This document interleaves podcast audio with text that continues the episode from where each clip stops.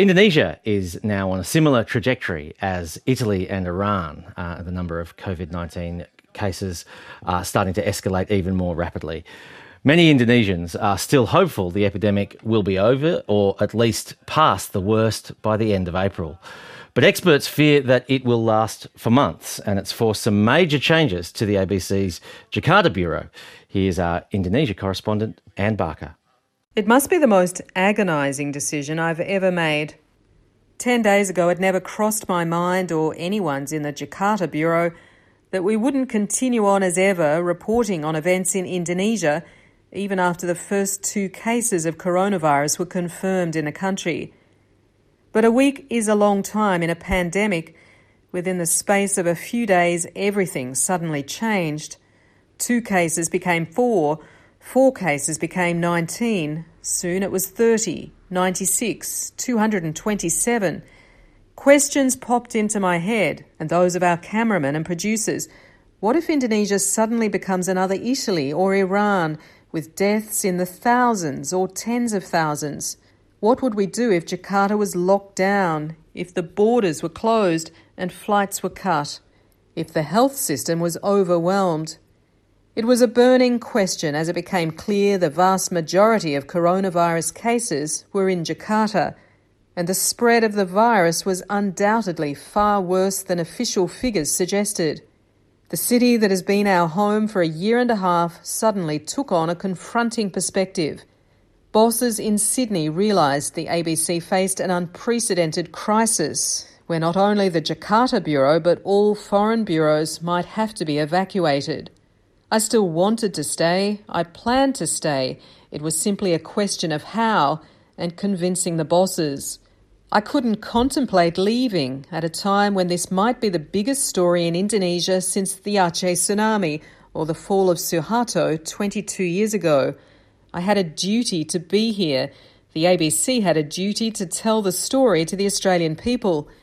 But a few more days, and correspondents all over the world were facing the same question. Management wanted to bring staff and their families home. In a phone hookup with Sydney, I argued it was surely enough for me and my partner to buy six months' worth of food and just hole up at home. I gave a commitment I'd never leave the apartment for as long as it took three months, six months. Nobody would come inside. I'd report entirely from home. I assured them I was in good health, I had no underlying conditions, and rarely get sick the chances of me getting the virus were surely minimal. But the reality sank in last weekend. My anxiety levels soared at the uncertainty. What if six months' food wasn't enough? What does six months' food even look like? What if we did have to go out to buy more and caught the virus? Could I be so sure one of us wouldn't need hospital care? What if panic buying emptied the shops and the tens of millions of Indonesians who live hand to mouth couldn't get enough food? Would Jakarta erupt into looting or riots, a complete breakdown of civil order? That presented a whole new and dangerous scenario. And what if, despite our best efforts, we still got sick at home if one of us broke a leg or had an accident? There would be no access to medical care our health insurance would mean nothing. There'd be no chance of evacuation to Singapore or Australia. Indonesia's hospital system isn't like Australia's.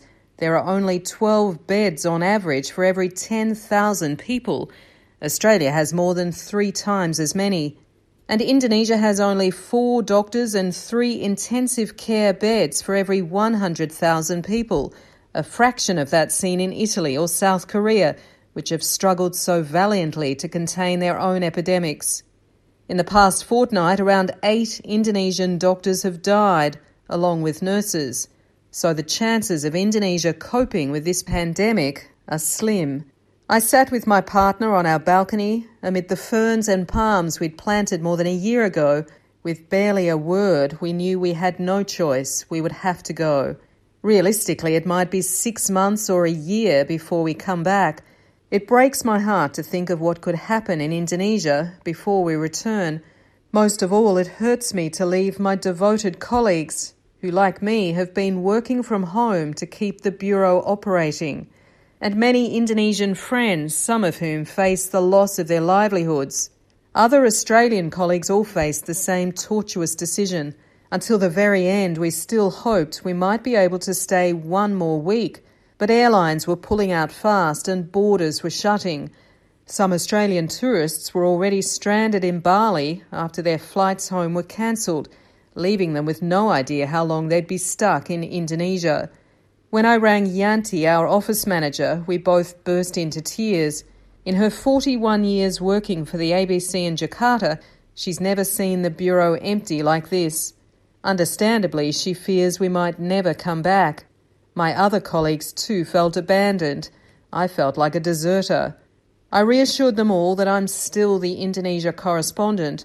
I'll be doing the same job from Australia, temporarily, and they'll still be my producers. Now back in Australia, I already miss our morning office routine the first cup of Javanese coffee, Phil fussing over his camera gear, and the producers all gossiping among themselves in Bahasa. Sampai kami kembali, teman-teman, until we return, my friends. Yes, working from home means a very different thing when you're one of our international correspondents, and that was our Indonesia correspondent, Anne Barker.